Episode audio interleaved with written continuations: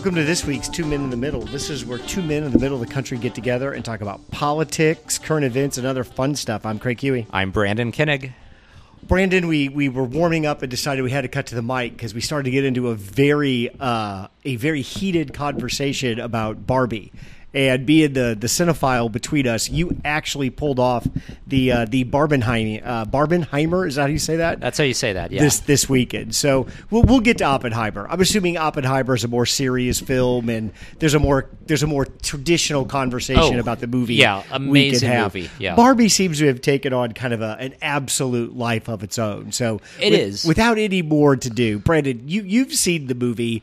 Tell us about about just what did you think of this film? So, first of all, uh, it's everything you said, right? It's Hmm. campy, it's satirical, it's PG 13. It's not really meant for young kids. It's really teenagers and adults because young kids are not going to get the jokes and the innuendo, which is going to go right over their heads.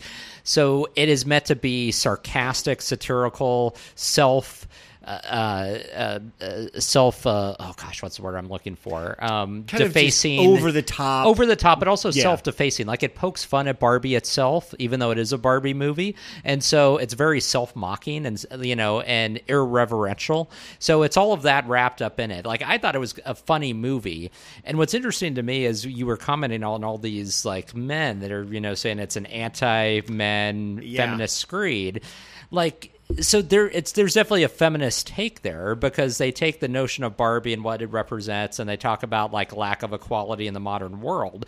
But at the same time like they're not beating you over the head with it. There's enough like just randomness within the plot to where it's not every second.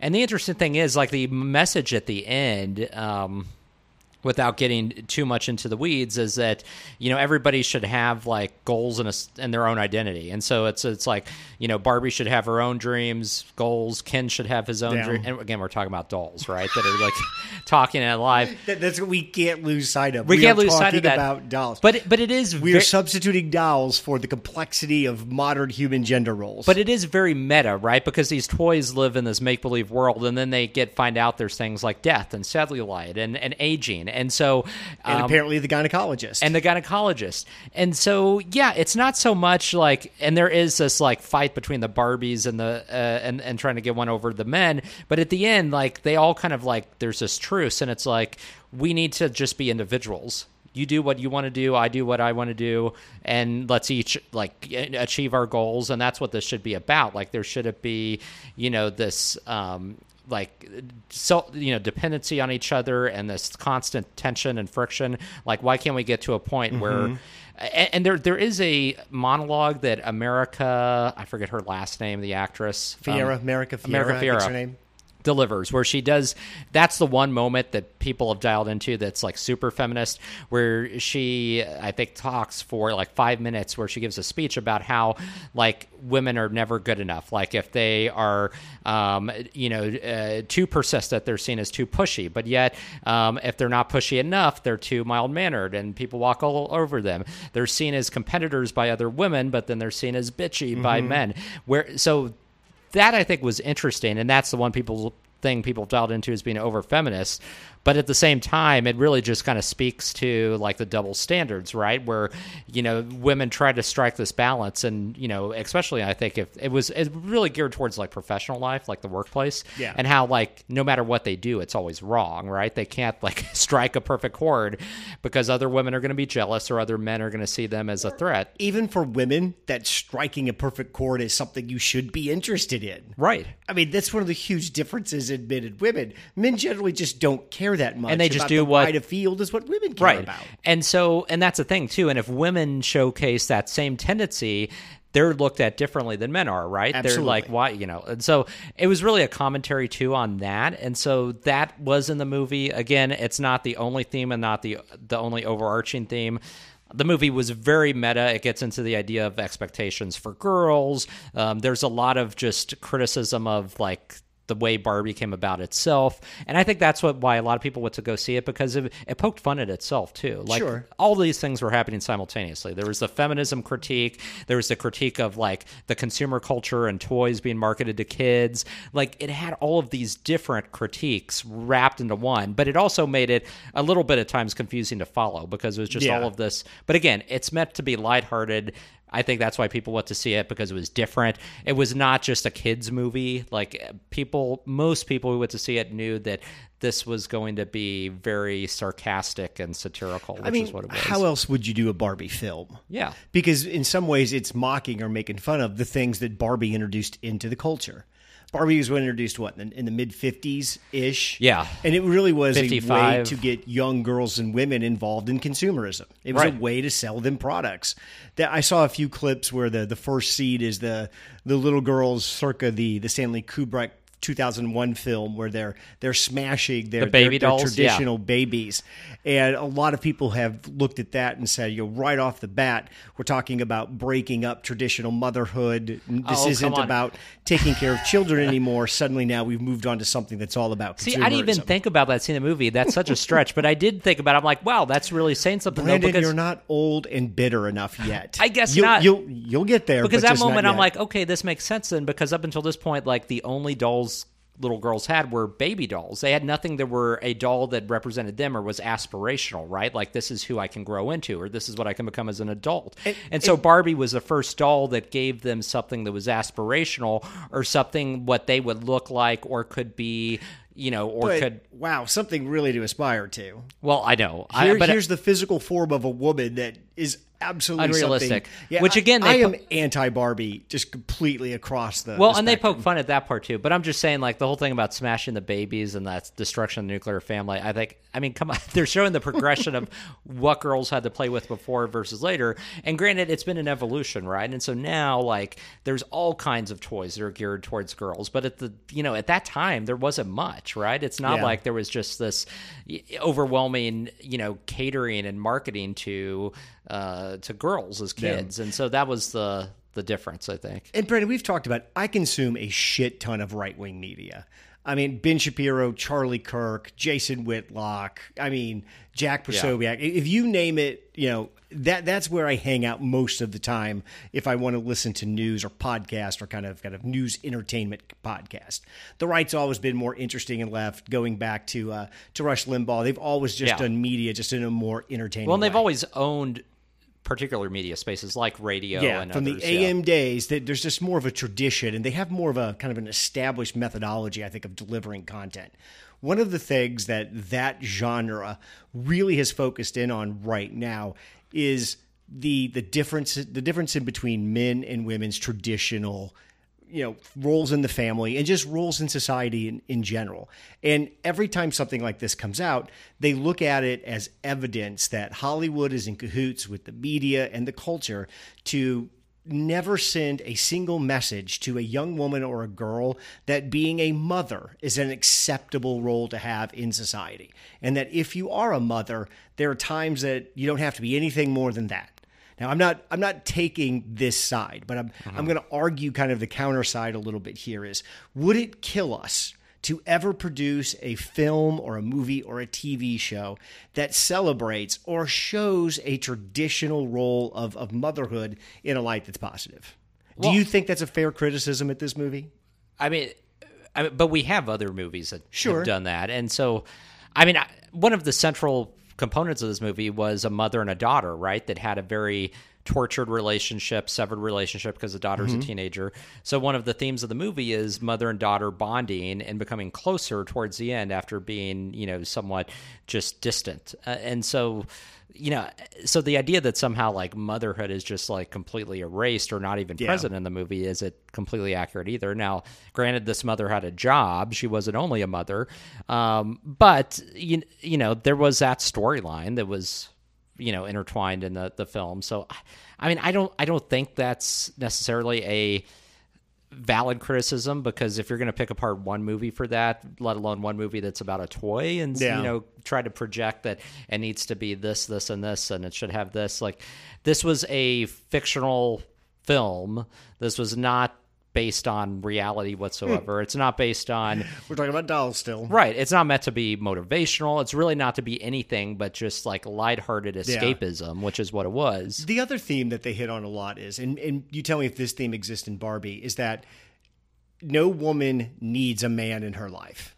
We we don't you don't need to be married. You don't need to be in a relationship with a man. There are things that it that it, that we bring to the table, but in reality, it's totally fine and totally acceptable if you want to go through your entire life without having any significant relationships with men. And that's another theme that brings out through Barbie. Like I said, everybody needs to go their separate ways. Nothing in Hollywood is pushing people back together anymore into marriage or, or parenthood. Is that a, a legitimate criticism you think of, of this movie? Well, I, I mean, somewhat, yes. I mean, of the, this movie in particular, that is a theme.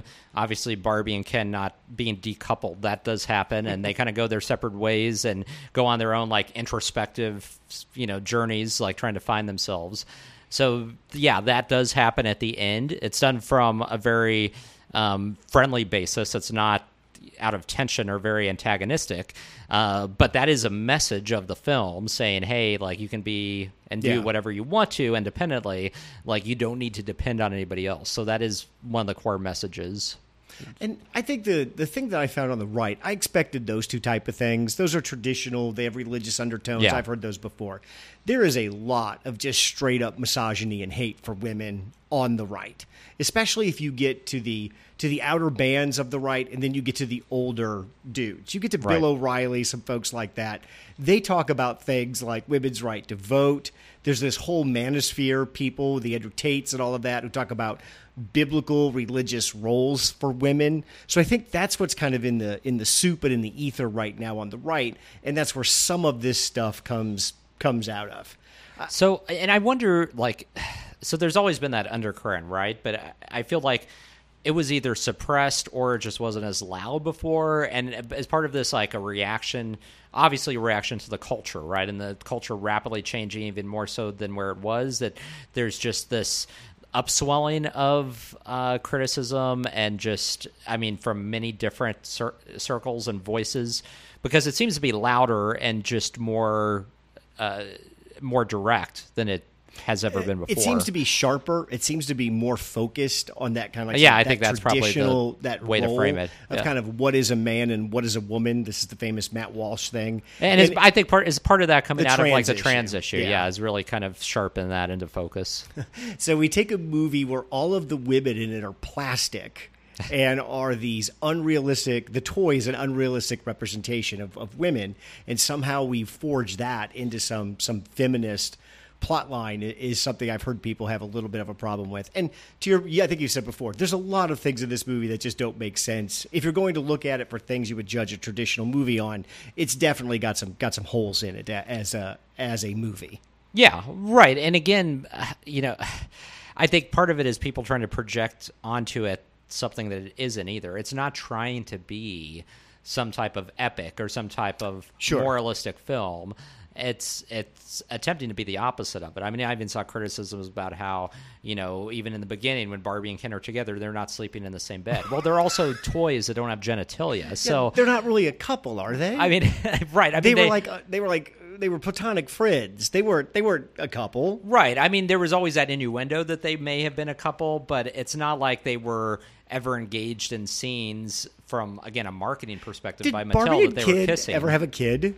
Was there ever like No. a carriage or a baby for them? no, I, no. I can't remember. There was it. a pregnant Barbie doll that came out. That's right. And they Um, yanked it pretty quick. Right. That that was the other again because I don't know Barbie well, but the other funny thing about this movie is all of the controversial releases and uh, uh, toys that were discontinued are featured prominently in the film Yeah. as kind of tongue in cheek. So pregnant Barbie. There's also a uh, a dog. There's the Ken's friend Alan who was I've- only briefly on yeah. the yeah. So uh, Yeah. just the, the My weird Barbie history like yours. It, it, it's not I don't know, best. but but it, but it was funny that they put all this out there and they just kind of lay it all out there, you know, front and center. But again, yeah, I was I guess I was surprised by the the just overarching reaction. I mean, it cleaned up at the box office. It actually Ugh. was the largest opening weekend box office of the year, fourth largest in history. I saw it today. Uh-huh. It's So- sneaking up on 500 million already. Yeah, so which it- is it's going to do a monster business, which I also think think totally sucks because here comes Barbie 2, here comes Barbie 3. Oh, All have that you seen? means There's actually a another- timeline of all of the Oh, Mattel God. toys that are going to be made into Is movies. it like Hot Wheels is going to be? Hot Wheels This is- is, yeah. ridiculous. Another toy company is now in the, the the movie business because of Barbie. Right. In some ways, I wish this movie would have went down in flames just just to prevent the franchise. But there's oh yeah, there's just ready. no way. It's only started. So, Brandon, why do we? Why is men? Let, let's pick on men exclusively here in this. Why is it that some men get so fired up over any presentation of non-traditional gender roles? And by all, most men, by men, I mean conservative men, men on the right. Usually, this is men of a certain age. This is religious men. What is left in the culture on the right that still kind of promotes? That type of, of feeling and pullback and reaction when you see a, a, a feminist themed movie. I, I don't know, and I, I, you know, I struggled with this for a long time. I think on an individual level, I often wonder if there's something psychological that there's an feeling of inadequacy. You know, I don't know, jealousy. right? Because there, it just you do wonder why it is so. Because with some of these films and some of this. The things that come out of our culture, the pushback from some of these men is just much stronger and much more vociferous Yeah. than it is for like anything else. And you're like, really, this is It's the one personal. issue that yeah, you, you, you don't it's light a car on fire, a la Ben Shapiro. You Right. know, when he burned the Barbie and kid car, to if you don't feel something deep inside about this. Yeah, and that's what I I don't understand because it's almost like how is this personally impacting Yeah. you? Is this going to change your personal life? That and so I don't understand what the implication is there. Um, and politically, if we Yeah. look at you know down to the, the the GOP versus the Democrats, what what is the GOP? What is their policy suggestions around women's roles and, and gender roles? Where other than a big giant fight about the trans issue, which is not really centered up for what this is. Yeah. H- I how mean, is the don't. GOP moving forward in any way? They're they just have no. not. I mean, they have no policy prescriptions, No. and they've actually backtracked on things like the Violence Against Women's Act, which they supported in prior years. And, and what then culture opposed. war is that fighting? What, Right. what what what what what constituency is that for? I don't. I don't know. Yeah. I don't I don't understand the the GOP freak out on the conservative side about Barbie. I get it by saying, "Hey, this is a movie that should have been targeted for little girls." And like you said, this was something targeted for a mom and her what, 8 to 12-year-old daughter. Yeah. I, I think to go see. And I can understand people getting upset that, "Hey, where are the movies like this just for kids I- anymore?" But if you But this was a- not meant to be a kids movie, and I would say I. So when I was in the But they didn't tell anybody that either. The marketing on this has been really good. Yeah. And I don't think anybody knew really the plot points of this movie before they went into I it. think the youngest person I saw because when I went, I was surprised, which I first knew it was going to be hit because, I and again I have a AMC A list pass, so I can Yeah. see as many movies as I'd like to. So I'm not choosy about movies because it's like I paid like twenty bucks a month and yeah. see as Yeah. many movies. If as you I see a couple clunkers, it's not Right. like, well, shit, I'm out 50 bucks. Yeah, on- I don't have my to, one like, night be I'm like, out a I can't believe I spent Yeah. that much. You don't have to get angry over it. Let's when say. I went online, I started just looking at showings like on the open. I'm like, oh my gosh, like there's like all of these showings. There's like no open seats. I'm like, how can it be this full for Barbie every showing? But the youngest person in my auditorium was like 12 years old. A lot of I mean, people in their 30s, 40s, 50s, a lot of people that were just like came to laugh and just like wanted just like Yeah. something funny and offbeat, which they got. So you're right. I think the marketing was very effective in terms of bringing people out. And they hit all the right notes because, again, they were also appealing not just to little girls, but also to, to people that may not necessarily like Barbie, but went for just the self loathing aspect Yeah. and the self mocking aspects of the movie. wanting this to be something that mocked itself Yeah. and something that could be made fun of. Which it did, and that's what I don't understand the criticism of conservatives too, because like, I mean, if you're going to go after the feminist angle, I mean, this film like mocked everything. It did leave a stone unturned. It mocked itself. It mocked Mattel. I mean, Yeah. the Mattel CEO was mocked. I mean, it was like the whole thing was self mockery. So. Again, I just don't understand why you would take it that seriously to begin with. And there are also going to be certain parts of the political spectrum that are going to take anything like this as a chance just simply to protest and to yell and shout at the clouds and to make everybody and just remind everybody that they hate just about everything in the culture right now. Right. And I think on your right side, your Ben Shapiro's and Walsh's and people that really kind of went over the top on this. It's just part of building their brand to let you know that they think everything sucks these days. Well, that's it. And I think that with our media landscape, I mean, it's this constant need to drive up your audience, drive up your likes, yeah. find a new topic, a new way to do that. I mean, it infiltrates our political conversation, and that's why we have all of these, you know, uh, just uh, issues that are made up, you know, out of nothing in many cases, and then just the culture conversation as well, because they have to fill time uh, and they have to make money off it. They try to monetize off of it, so that's what they do. And so, burning a Barbie in a trash can, sure, you're going to be able to monetize that because it's dramatic. It absolutely stands it, out. It accomplished yeah. everything he wanted it to. And did we really think a, a nuanced conversation about gender roles was going to happen in a Barbie movie?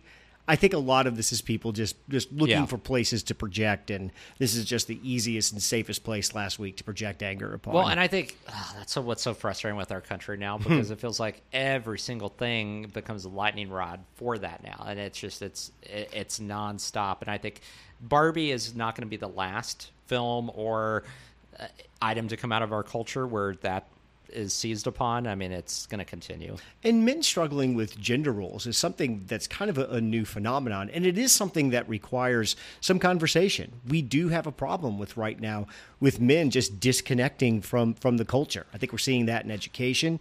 We're seeing it in work participation yeah, I mean, across I, the board. I, and I think really, I mean, I would uh, key in on young men, right? I mean, yeah. so you have young men who are just uh, kind of aimless now, like in their uh, um, yeah. you know adult lives. Um, college uh, participation is you know falling among young, young men. men. have just decided they don't need to go to school, and they're anymore. checking out. And then there's all the social isolation yeah. and alienation um, that's happening, and that's driving up suicide rates. But not only suicide rates, but also anger, and that's manifesting itself in many different ways. So, yeah, I think that there's a lot to be said for that, and to tackle that.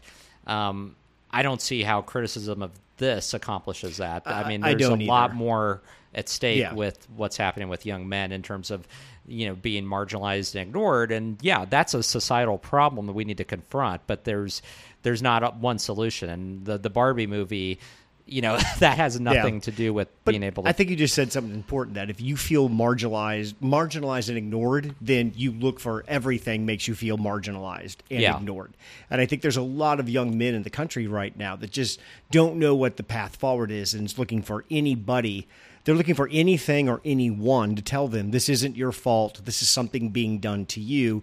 Look at this it silly movie about dolls. Too at that point because yeah. then you don't have to. Even movies anything. about dolls have these messages in that, that are right. keeping you kind of in this state. Well, this, it plays into the victimhood uh, yes, mentality 100%. now, right? Which is so pervasive. And I, I, I kind of laugh at this because how many years the right was critical about the left in terms of playing the victim and victimhood mentality on the left, and then the right now has fully embraced that to a degree in the Trump era we've never seen before, and it's it's constant, and you know, and I think that's that's part of the problem, and it's unrelenting. Yeah, and young men every day through the the podcast on the right that I listen to are getting told you are a victim. Right. Hey, if everybody's a victim, if if the summer of BLM led to this much damage and caused this much stuff and they were victimized by this, then you were victimized in the same way. And Bar- the Barbie movie just happened to come along at a point in time in the culture war where there's a whole section of men just looking for examples to show to mostly to younger men in order to grift, to, like you said, build mm-hmm. clicks, money, following, brand. And it feels like everybody got something that they wanted out of the Barbie movie. Mattel gets uh, you know billions of dollars of franchise and mm-hmm. movies. Greta Gerwig, she gets to now go remake the the Narnia uh, franchise right. because this did so good, you know. But what what really did Barbie do? Is this is this really our, our best attempt at at bringing some of these topics to, to light?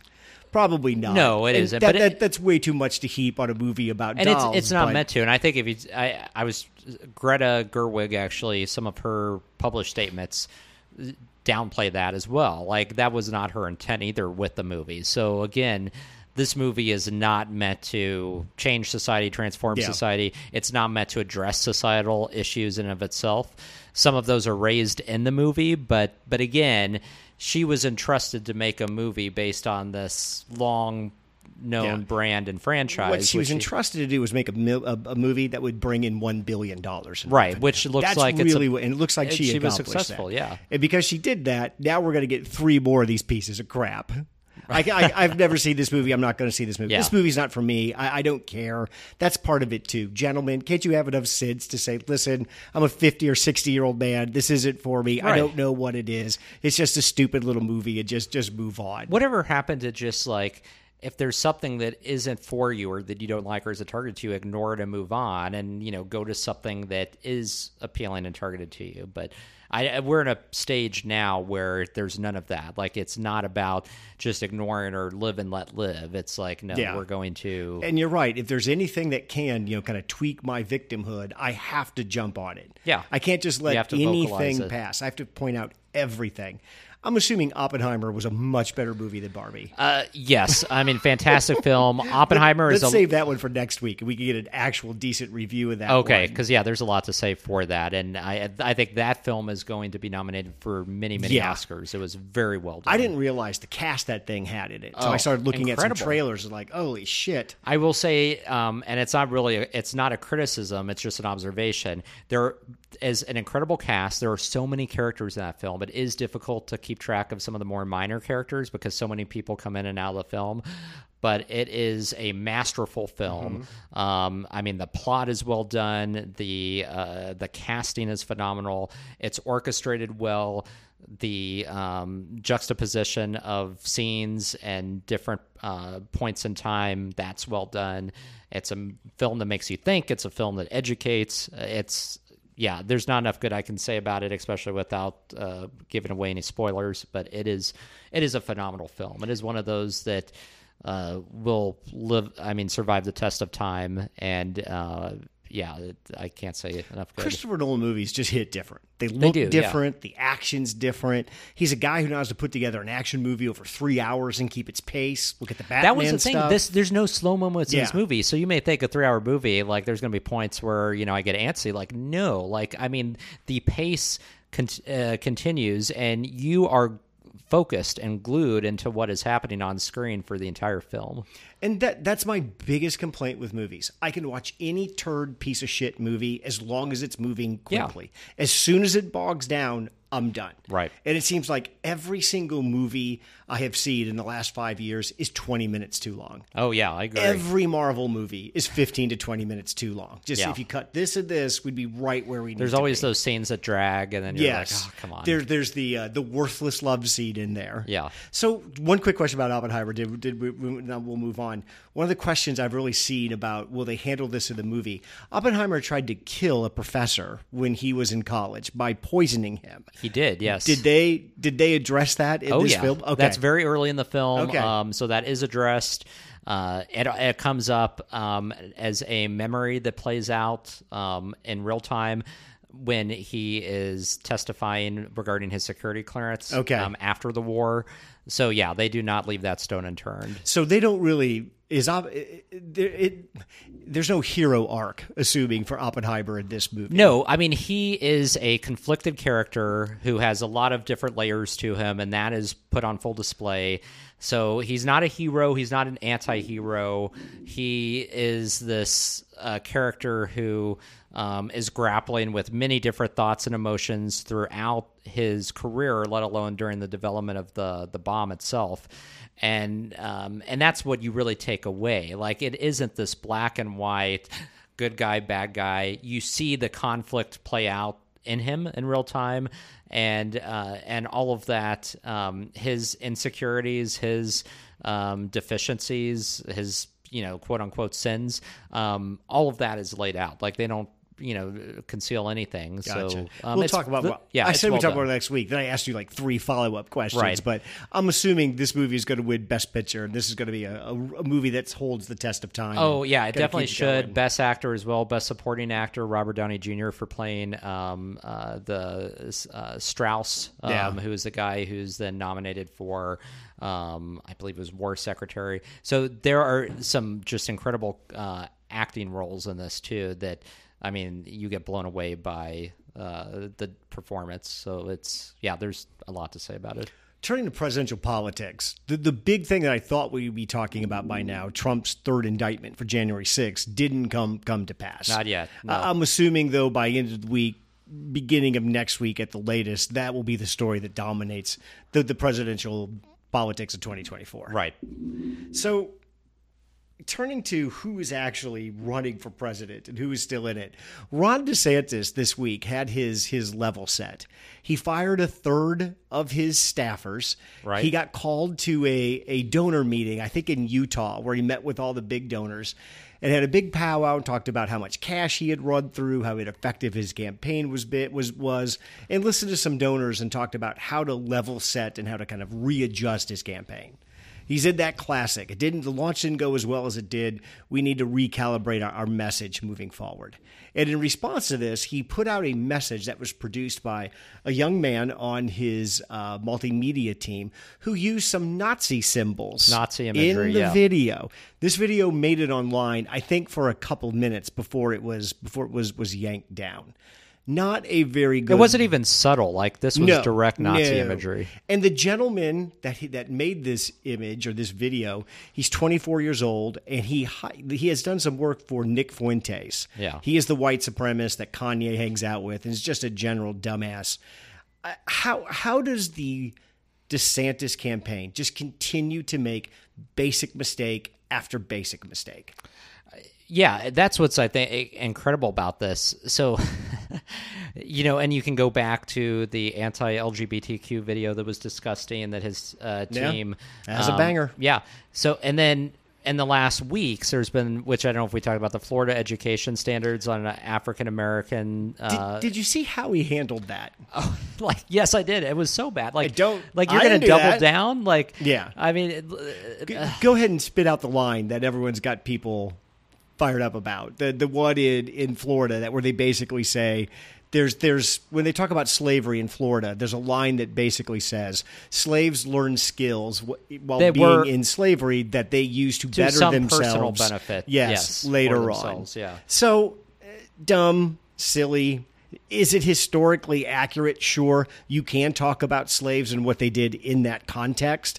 Uh, to me, that's a very narrow story of slavery. That's part of a much bigger issue and Yeah. themes you should be hitting on. Certainly not one about But- skill building. so and first of all and uh, the other thing here for the first 246 years of slavery in america uh,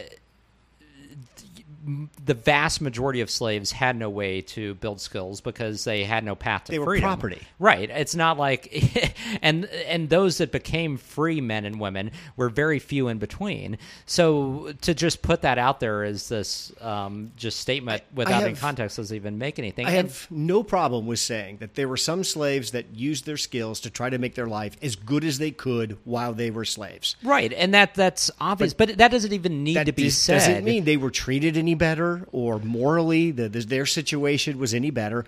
Oh, and when they weren't, when we made them not slaves, remember we, we kind of made it illegal for them to use any of those Right. to own property or hold certain jobs or better themselves. Well, and don't So- forget that in most cases, the skills that slaves learned were, I mean, manual labor skills. Most slaves were forbidden from um, learning how to read, so they were Sure. illiterate. They weren't allowed to learn any skills that might be advantageous to them if they were free, no, because never handled money. There was this paranoia, um, and and to some degree, rightfully so, that if they escaped, the slave owners wanted to be able to retrieve them, and they didn't want a slave who was successful escaping in terms Sure. of being on their own. So, yes, I mean, obvious there were slaves who were able to use skills to their advantage. But that's not something you would point out in the greater context because it doesn't offset um, not having any personal agency over your life. I mean, it would be akin to saying, yeah, there were Jews who were prisoners at Birkenau who learned how to do tasks that they didn't know how to do before and maybe Yeah. learned a skill that way. That, but again, that's why would you even point So that out in the greater context of what happened? the people that I used to own because it was legal for me to own people at that point in time Right. did certain skills for me for free as part of being my slave. When I saw them doing something on their own, I either allowed them to do it so they would have some sort of maybe earn some more comfort or something else or trade this for something else, or I just went and took it from them and sold it or used it for whatever I wanted to because they're my property. Isn't Right. that the right way to explain that in Yeah. the right context? That would be, yeah. I mean, because the way that it's framed in these standards, the exact verbiage makes it sound like it's an aside added, but oh, by the way, you know, just so you, You know. You have no agency as a slave. You Right. are my property. Whatever skills you have, I possess. And then when we made you not a slave, we made it really sure for the next 150 years you couldn't really use those in a significant way to to further your life. Right. If that's not the story of slaves and skills in Florida, I don't know what I don't know what is. And what's bizarre to me is, I mean, I went through a public school system and learned about slavery and all that. Like, it's just, but there was no statement in my textbooks that said anything like that. I mean, and it, it, I, it just, it's incredible to me that we're at a point where like that's the direction we're going. Like, it's just, it doesn't, it doesn't need to be there. It doesn't add any value. Again, what you said, like that's self evident that they would pick up skills if they're in captivity. Sure. There's no need to actually fill a line in a textbook. and would, would they use those skills to try to better their life in any possible way they could? Of course they sure. would.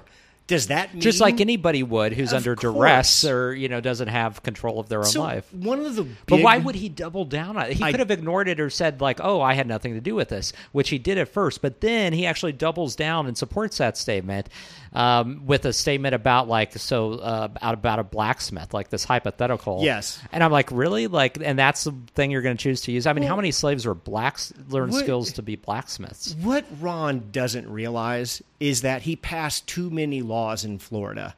that there's there's there's strength in passing a law, but there's also a lot of strength in just talking about the laws you want to pass. Yeah. And that this could have been one of those laws that it's better as a talking point than actually passing it. Because Right. once you pass it, you have to hire people to write this law. And they went out and hired two uh, black uh, uh, academics from Florida. I think one of them came out and said she was so happy her ancestors were a slave, so she wasn't worshiping a tree in Africa anymore. So right off the bat, you got some kookiness there. Yeah. Then this law is written, and once a law is written, people can can read it. Right. They can start interpreting it. They can start asking you questions about it.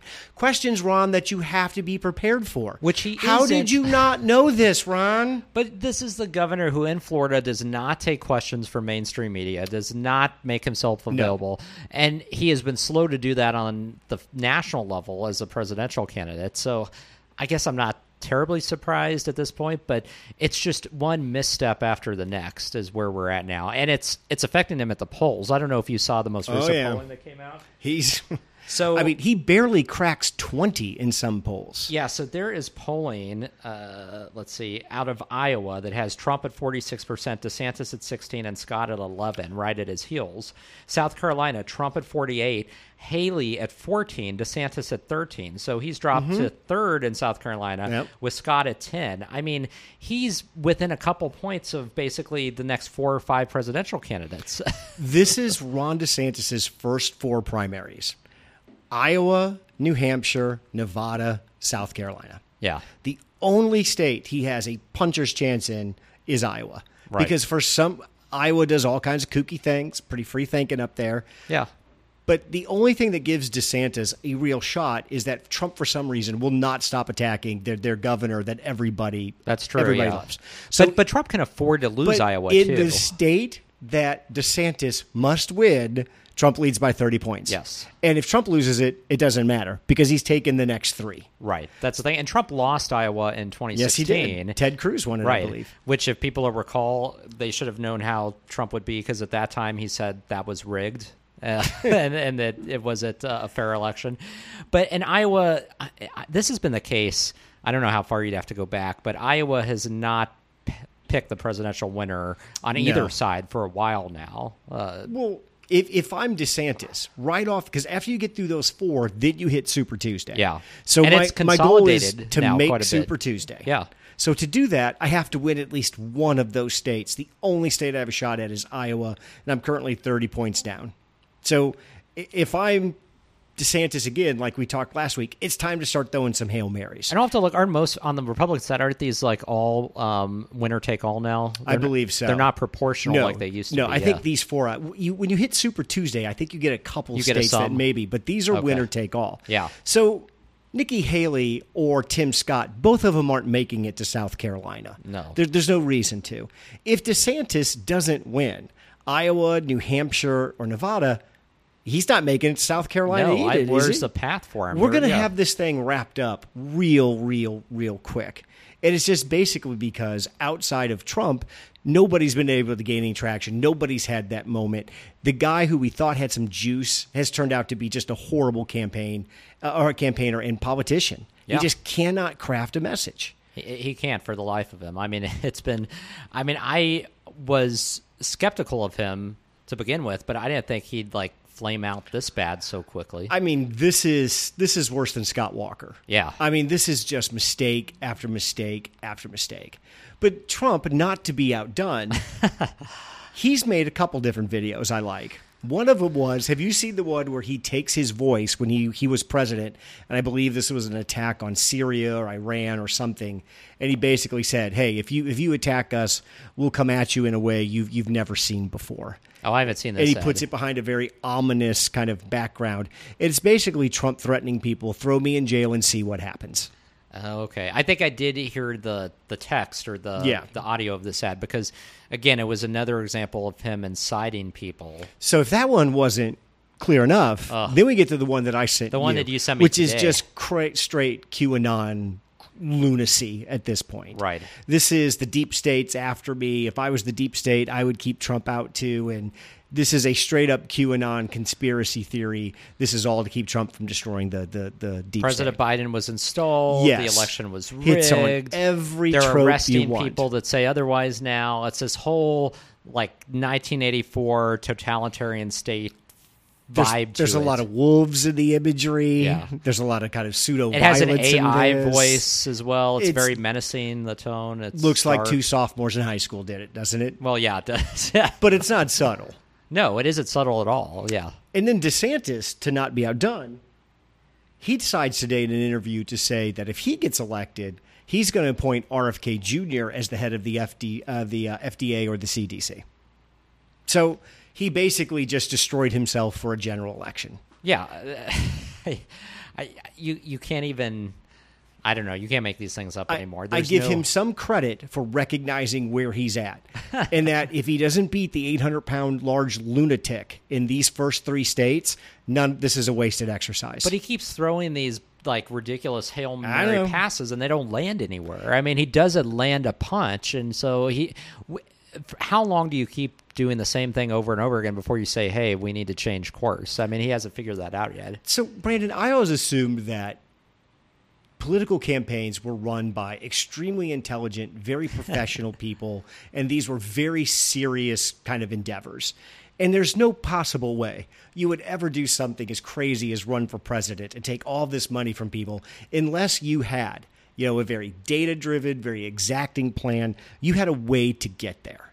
Um, we're quickly learning that's completely naive, and Yeah, I mean, most that's of these things are done on a lark. It seems like They are well, and I would ar- also argue a contributing factor is that a lot of the very savvy political consultants and ad people um, have left and are Yeah. not on the scene anymore. So you're left with, you know, second rate, third rate people who really don't know what they're doing, who are just shrills and lackeys.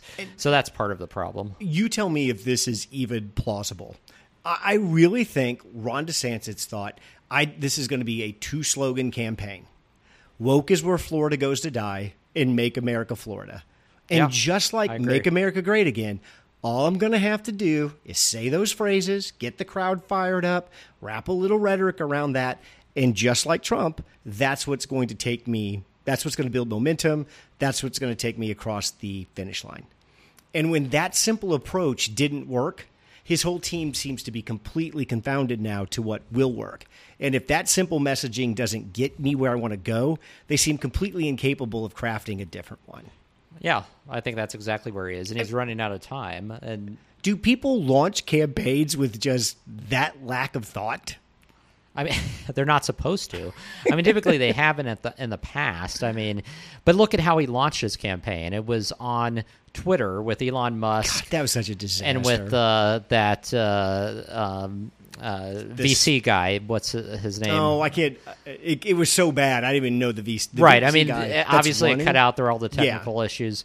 But yeah, I mean, it wasn't. It was far from like traditional way that politicians have launched campaigns. There was no takeaways that people had saying this is the five point plan or this is his over, overall messaging. This Yeah. is why he's a better candidate. And he again, we always go back to he's been reluctant to draw a contrast between him and Trump. He doesn't ever want to bring Trump up. And so the inability to do that does it give him room to really differentiate himself other than trying to just like drop these, you know, bombs like the RFK nomination to where he can say I'm further right than Trump. I'm Trumpier than Who Trump. is that? At least that is for the proper audience. Well, it is, but it's it, it doesn't it it fails to recognize that that audience isn't going to be swayed by that. Sure, like but at not- least he's connecting. This is the audience I'm going to, which is the right of Trump, and this is the message that they need to hear. Yeah. The next step for him is to start attacking Trump over the vaccine. Yeah. That, that's fertile ground for. well, and he's done that here and there, but I think those it here attacks will begin in earnest soon. Yeah. Yeah. The thing that I think most pundits on TV are starting to just come right out and say without Trump, we have no idea how the Republican electorate is going to react. In a presidential election that Donald Trump is not on the ballot, we have no idea what that outcome looks like. We don't know who shows up.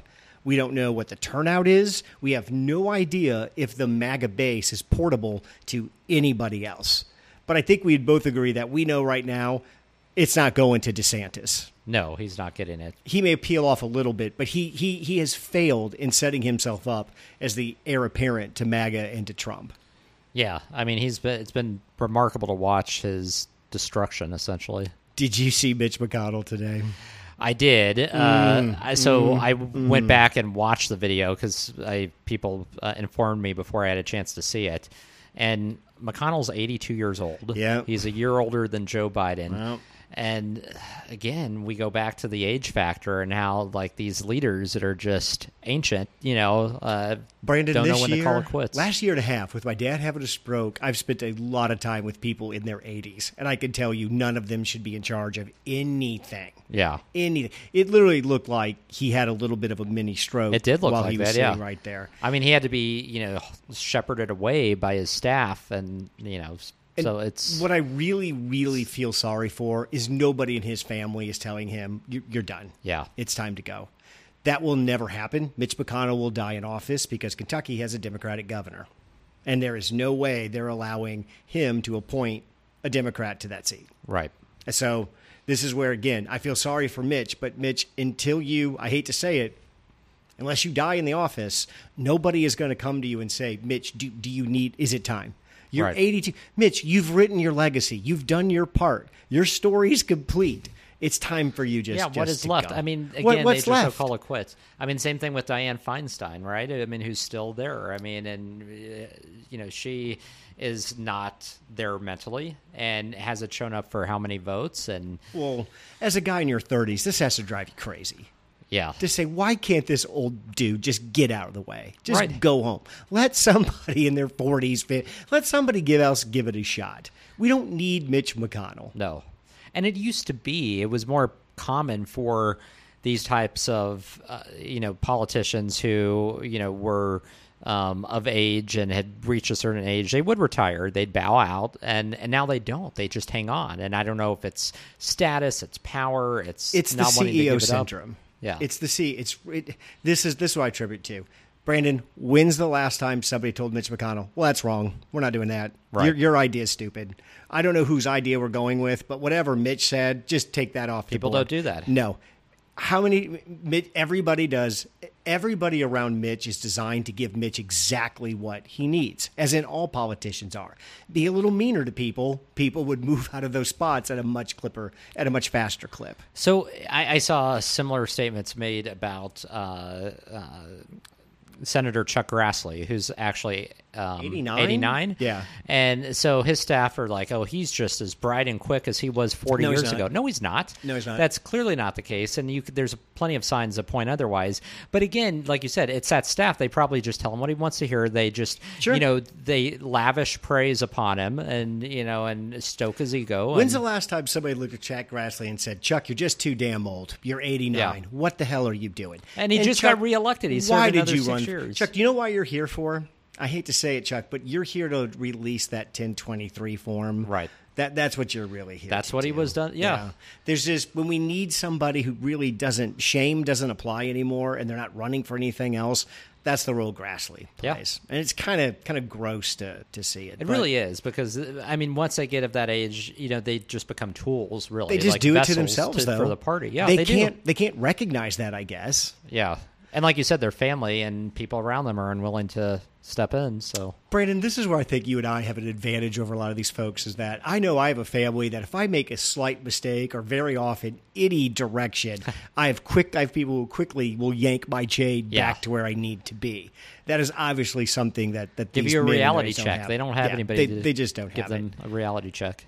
Did Hunter Biden get a reality check today with the judge? Well, I'm glad you brought that up. I wanted to talk about that. So that, so yeah, there was some chaos in the courtroom where uh, the judge wa- was trying to confirm the details of this plea deal. Uh, the fact that Hunter Biden would pay these back taxes and this fine, um, which would supposedly grant him immunity from any future prosecution. Yeah. But the prosecution, the government wasn't on the same page with his at- defense attorneys, so they had to like go back into uh, a huddle um, and basically have a conversation about this.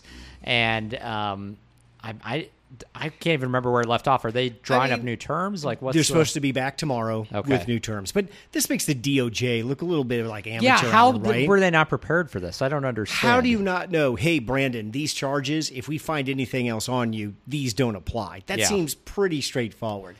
You would yeah i mean think about all the time that was spent to get to this point Well, like how was this We're not five years into this, yeah i mean how would you not have this ironed out i don't get how it gets this far to, and there was a problem too with the the divergent or the the uh, the, the program, the, the the divergence program on the gun. The, the judge is like that doesn't apply.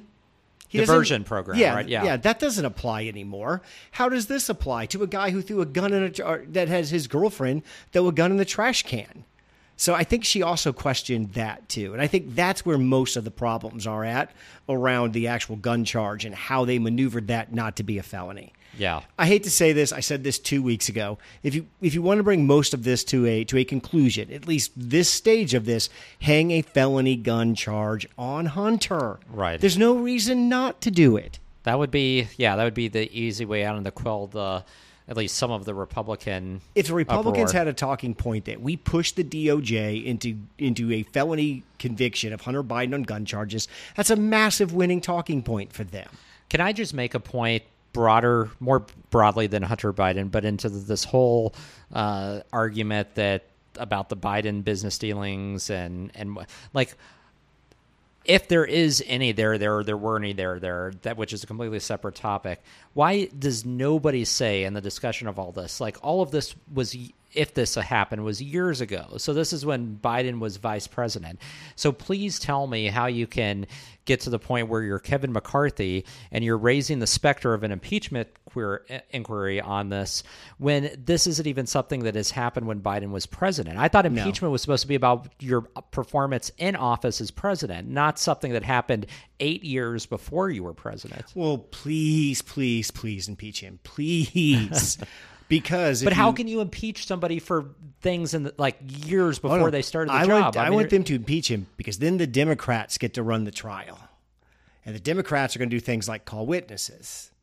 Some of the witnesses they're going to call are going to be really, really interesting. Like, um, who's the guy, Lev Parnas? Oh yeah, He's going to be called. Oh, yeah, He's going to talk about Ukraine and Burisma and Trump and Israeli guy, the spy. Yeah. this is again this is this is an exercise in creating political damage on Biden. That that's what this is and it's very effective because Hunter is a scumbag. Right. And Hunter has done what most political families do. He's the bag man. We we all know this. There's And no again, difference in Trump influence Clinton. peddling. Yeah, it was done by the Clintons. It was done It's by what Trump. politicians So- do. Right. So, are we going to hold all of them responsible? Are we going to hold the members of Congress? Is this the new standard? this? Yeah. Everybody's family gets investigated. Can we have multiple impeachments? Let's start the list. I mean, Joe makes gonna- a valid point too. Show me where that $34 million went. Kind of hard to hide that kind of money, isn't it? Yeah. If I brought in that kind of cash, where's it at? I- I'm all for it. If there's if there's malfeasance here, throw the book at everybody. I don't give a shit. They're also relying on supposed witness testimony that is not unlike the testimony that uh, Christopher Steele provided with the the Clinton Yes, a dossier lot of hearsay. that Republicans then poked all these holes Sure. in and said was hearsay. So That's again, what I'm saying. Hey, pubs, if you're really feeling yourself, impeach. Let's start putting this all on the record, boys. Let's stop fucking around with Comer and all this. Right. Let, let's get to the Senate and let's have a real I want to hear trial. what the charges are going to be because if you're going to argue that Yeah. Hunter Biden is a scumbag, you'll get no argument from me. We Sure. know that. But again, trying to like form an argument that somehow Joe Biden now as president uh, Bring it. is affected by this where that's where this all falls apart. You have this laptop since 2019.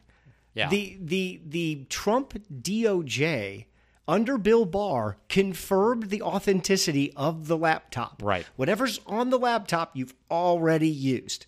It's like, come on, McCarthy. If you're if it's time to big dick, let's go. But is this play by McCarthy? Is this just to buy time with the It has to be. yeah the hard right in his caucus and Trump, who's breathing down his neck in terms of doing something? I mean, when they threw tr- the first Trump uh, impeachment to the Senate to the Republicans, they knew it died right there. Yeah. This this this impeachment, as far as vote goes to remove Biden, they have nowhere close to the seventy votes What, well, you mean in the Senate, in, right? in the Senate. but I don't think they even have the votes in the House because don't I don't think think, they they're going to get every Republican, No. particularly Republicans from swing districts, are going to vote for this. was there twenty or me a break. twenty five? Uh, or maybe even more. I thought I saw it was that number.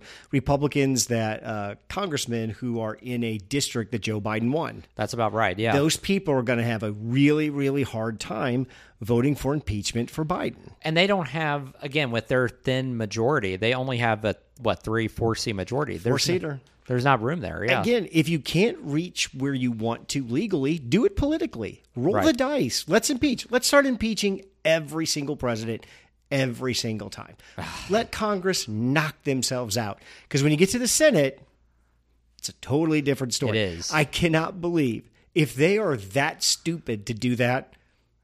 I, I, I can't. well, they were stupid enough to want to. I don't know what what is the terminology for it. Expunge Trump's impeachment, Which is a totally which you can't even it- do. that- you can't do. How would you do that? One legal expert explained each Congress when it ends, it's over. Yeah. They don't. It's not a can't linear movement. You can't expunge Well, that. and- that doesn't happen. there, it's not a legal process. This is a, like legal expungement for uh, you know um, a felony or misdemeanor. And did you hear sense. Trump demanded that out of McCarthy because Right. McCarthy said, "Well, let's just wait and see what happens with these charges." That's what's so stupid about this, and the timeline doesn't allow for them. How are they going to have an impeachment trial with what you know? They're about to go on a six week vacation, um, and then they still have to pass budget, uh, and then you know next year you're going to be in election mode. For there's like no timeline to even have this trial. I do you think Taylor Greene, the Freedom Caucus, Boebert, do you think they can push him into calling for an impeachment vote? I think they can. I think they can. I, think mean, he has. if to. he's gone this far, I mean, Yeah. I, I was really shocked that he would go far enough to even just throw it out there like this. But if he's willing to do that, that's wrong with McCarthy. I think he is so focused on just keeping his job, he's willing Yes. to do anything, and he'll pander to anybody in his caucus. Hey, if you want to put MTG out on the floor and try to whip some votes to get people to vote for Trump's imaginary expungement, so so be it. I, I don't Yeah. care about that. But the impeachment, this is a little bit of a different process. I think McCarthy will resist the urge, but there's going to be a lot of pressure on him to do so. McCarthy also knows too. Next week he gets the gift of Trump's J6 indictment, and at least for five, six, seven, eight, ten days, this all cycle. goes away. Yeah. because we're going to be really focused down on Trump and It buys him some breathing room. What's happened with Yeah. him? I knew 2023 was going to be a brutal year for Joe Biden once the Republicans won the House. Yeah. And the only thing that's kept it from being as brutal as it could be is the Republicans' own incompetency at what they're trying to do. Right. If they actually had their shit together, this would be a much rougher ride. I mean, they don't have any discipline and they're fragmented No. as hell. But Biden is definitely in the barrel right now. Yeah. And sooner or later, he is going to have to come out and sit with somebody and talk about this, which I think that's really what the whole that that's the target. That's really what they want to force him to do. Oh, is yeah. to force him into an interview where on his feet he has to answer questions about how many meetings have you sat in with your son? What countries have you visited with your son? Because I don't know if Biden can can handle that. Well, and that's probably the easy part compared to having to address this in debates. If you look further down the line, I mean, Biden's not debating. There's no way. you don't think he's going to be on the debate no, stage? especially if it's Trump. Trump gives him the perfect. I'm not debating that. Uh, that's true. Yeah, he can say. Yeah, Yeah, I- if it's Trump, I think it, there's a total reason why he steps back. If it's not Trump, I still think he does. Wasn't one of the debates canceled in 2020? Yeah. there was only two. Yeah. was that due to? I don't even remember. It was. COVID, I think. Oh, okay. Was it because Trump had COVID or no? Or somebody had COVID? I'm trying to figure. I, I've forgotten Trump's lunatic COVID timeline, but there were supposed to be three debates. Only two happened, and in the first debate was when Trump was just a complete loon. I remember that. where yeah. he just screamed, shouted, talked over everything. It's just like, well, he's just a lunatic. At I couldn't remember the reason why the other debate was canceled. If it was I something, was, I thought it was COVID. You're probably right. I But think you it was, can't you can't put Biden through three 90 minute debates. No, he I can't don't see do how that. he manages that at Uh, all. I'm still under the impression that Biden's not going to be there at the end. That that once there's going to be no. Okay. Have you seen him like cut a single commercial? Have you No. seen him go anywhere to campaign? Well, and that and that's what worries me. I mean, he doesn't have the wherewithal. I mean, how is he going to be doing these multi-state, you know, drop-ins? That's what the rich people in Utah asked uh, DeSantis this week. Hey, dum dum, you've spent 40% of your budget already. Oh my god! Have you seen how he's blown his budget on private jets and everything? What commercials Like, have you run? What mass marketing have you done? I mean, come He is blowing on. through all the stoner money. He he went. He said he was going to fire twelve people before he went to Utah. He came out of that conference saying, "I'm firing one third of my staff." So I think he got the law laid He- down. he has the message, The yeah. money spigots dried up, and I think somebody somebody today asked me, "Could could DeSantis recover and run again in four years?" No. I don't Once- think so. Once you Why? take that donor group and you burn through that cash, you, there's no second trip to say, "Hey, I'm I'm better now. Let's uh let's uh let's try this again." He won't be in office at that point. His accomplishments will be years behind him, uh, if you call them that, and the, he'll be a has been. There, there's going to be so many other people vying for the nomination at that point. It'll be a whole different landscape. we are under 25 days to the first debate. I think. That's crazy. To That is about. insane. It's 100 degrees outside, and we're talking about a presidential debate. yeah. So Trump certainly isn't going to that one, and I understand his logic. If I'm 30 points up on all the states I, I, I need, why do I why do I need to go to to a debate? It, it's quickly becoming. I guess what I'm feeling is the window of opportunity to make a move is closing, and the only move left for these people is who's going to try to get the VP to be there with, if, if Trump falls. That's It'll be really interesting during the debate how many of them talking about. position themselves as the VP apparent that's and, true. and make a play for that rather than for president. And it, I think this also Trump's willingness to just you know be dismissive of the debates also sends a strong message how the RNC doesn't matter. Like again, this is the Trump show and uh, you know Trump can get away with doing what he wants on his own time and the RNC just has to accommodate that. I'm hearing a lot of uh, a lot of folks out in right mediaville complaining that the money's drying up, that the RNC doesn't have the money that it's had in the past. That's true, yeah. Local state operations are playing are are saying we don't have the. That cash. reminds me. Did you read the National Review article about the the downfall of the four state parties? Arizona, Michigan. I, I've read some of something like that, but yeah, Arizona's one. They've already come out and said Right. you're not getting any RNC money because we don't think you have your shit together enough to do anything. Right. So you have these four swing state um, Republican parties essentially that are hemorrhaging money, um, staff, and the common denominator with all four of them is that they have elevated uh, party officials who are into election denialism, QAnon conspiracy. People are leaving the party in droves. The the the money men and the people that were smart and reasoned have been pushed out and excluded. Yep. Um, it was a really fantastic National Review piece if people want to Google it. But And I've heard yeah. too that like the infrastructure in those states is not being It's not there, yeah. The whole we got to get boots on the ground. We have to collect ballots. We have to do some ballot harvesting. We have to get people to the polls. I was listening to Charlie Kirk the other day who was bitching that the RNC they have no boots on the ground yet in Arizona or in Wisconsin. That's that's not good. That is first debates in three weeks. If you're not building the type of infrastructure that collects ballots now, you're not going to have it in 2024. So I think it's I think that the Republicans might just start to be entering in the phase where they realize you can only squeeze the the turnip so many times. There's only so much money you can get out of the base, and over the last five years, Trump has exacted a huge toll out of this out of these people, and it's just not going to turn around overnight. No. Arizona, start running out of Colorado. Michigan, and Minnesota were the four state parties, by the way. Well, It was freaking- Colorado, you guys have abandoned Colorado, haven't you? You're not getting back in there. Well, yeah, I mean that's not happening, but it's again, it's striking that like they've given up completely, like they're not even trying. So they're completely forfeiting some of these states. Uh, and you know, Minnesota was also one of those states that was, even though it's always been a blue state, it's been close in presidential elections at times. But again, the party has just fallen apart there. But what I don't understand is states like Michigan and Arizona, which are states that Trump won not very long ago and have a strong Republican contingent, a strong MAGA contingent, and how those part states are in free fall. It's just Well, it's interesting. And I think once DeSantis, I don't think DeSantis gets the the nomination. And Yeah. He goes back to Florida for two years and is gone. I think in four years after DeSantis is gone, Florida's right back in play.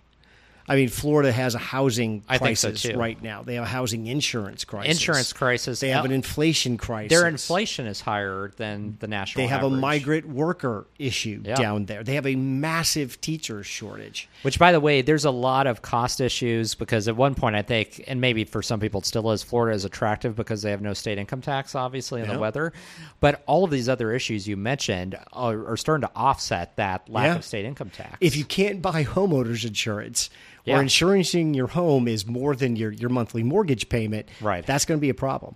Also, too, I've heard they have six or seven thousand teachers they're short next year. They're they're really going to have a teacher problem here in the next eighteen months as as well. Oh, so yeah. A lot of DeSantis. DeSantis might be a flash in the pan that dissipates very very quickly. yeah, I think you're right about that. Hmm. Well, Brandon, it's a crisp, you know, 105 degrees outside. We've joined the rest of the country. It seems like and just having heat over, you know, say, over three digits. Is there anything possibly you could do outside in the sun, or is this weekend just totally inside? I think it's mostly inside. I may go swimming because that's the- Oh. the, one activity. Uh, Do you know. enjoy swimming when it's this hot? I like just you know cooling off. Yeah. So I mean, I don't stay in the water long, but I like to submerge myself, cool off a bit, you know, and then go back inside. But We, we had a big is- pool growing up, and the water sometimes gets over 90 degrees. It's just like jumping in a big giant bathtub at, at that point. Oh yeah. Um, so it's. I have uh, access to a pretty nice apartment complex pool Yeah. um, with friends, and so I sometimes Do you just go over there sometimes when yeah. you're not supposed to? yeah. so it's it's kind of a nice perk, but uh, but yeah, I mean, at this level, you want the water to be cold. This is not when Yeah. you want the water to be like bath water. I was so glad they were supposed to build a pool in our subdivision and didn't, and I was like the only one who was like, "Yes, Mm. You are opposed to it. don't have to worry about the kids or have a bunch of aggravation about that." I'm like, guys, this is a win. You don't think it is now, but trust me, this is this is a win. Yeah, I think this is one of the weekends you just got to stay inside because it's going to be obnoxious. I mean, I, I think for it's like the next ten days, it's yeah. supposed to be whatever brutal. bubble was wherever. Well, I think they said it was the jet stream's fault. The jet stream Yeah. is like dipped down so high or something is allowing all this hot air that it's Is Arizona out. out of their cycle? They were they had like twenty three days above 110 that, degrees. That's no human being should live in Phoenix. That's just that's just disgusting. I mean that that was that was brutal, and I say that as somebody who likes the desert. yeah, but yeah, Even you'd have to call it on that. yeah. I'm going to Vegas August 9th. My, Oh, my son and his friends have planned their Oh, first yeah, you Vegas said that. trip. That's gonna be fun. Yeah, so he called me. I'm going to run out there for a day with them just to kind of get them settled into Vegas. So, and I think the high that day is 119 degrees.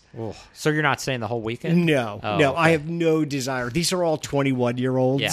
It's like, listen, I'll get you to where you're supposed to be. I'll give oh, I you the get that. slight lay of the land, and then I, and I'm buying dinner that night, and then I don't want to see any of you. I don't want not on the same hotel, same floor, nothing. You guys do what you want to do.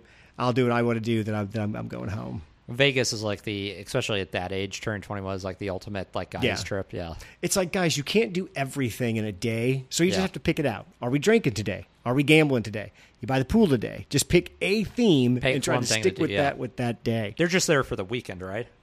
They're there Wednesday through Saturday. Oh wow, that's actually Yeah. longer than I would have thought. I, Yeah. I was gonna say like my limit for Vegas is usually like a weekend. Yeah. um, like a Friday through Yeah, Sunday or I'm a three night day guy, Sunday. and yeah. that's it. By the time I feel you like that fourth day, Vegas gets exhausting once yeah, it- anything past it's, that. yeah, and it's so fucking hot out there too now. Yeah. So, all right, that's our hour. Thanks, Brandon. Thanks, Craig. Thanks for listening to Two Men in the Middle. Make sure to give us a five star review wherever you get your podcasts. Check out our website at twomeninthemiddle.com. Drop us an email at twomeninthemiddle at gmail.com or tweet at us at two men in the middle. We'll see you next week.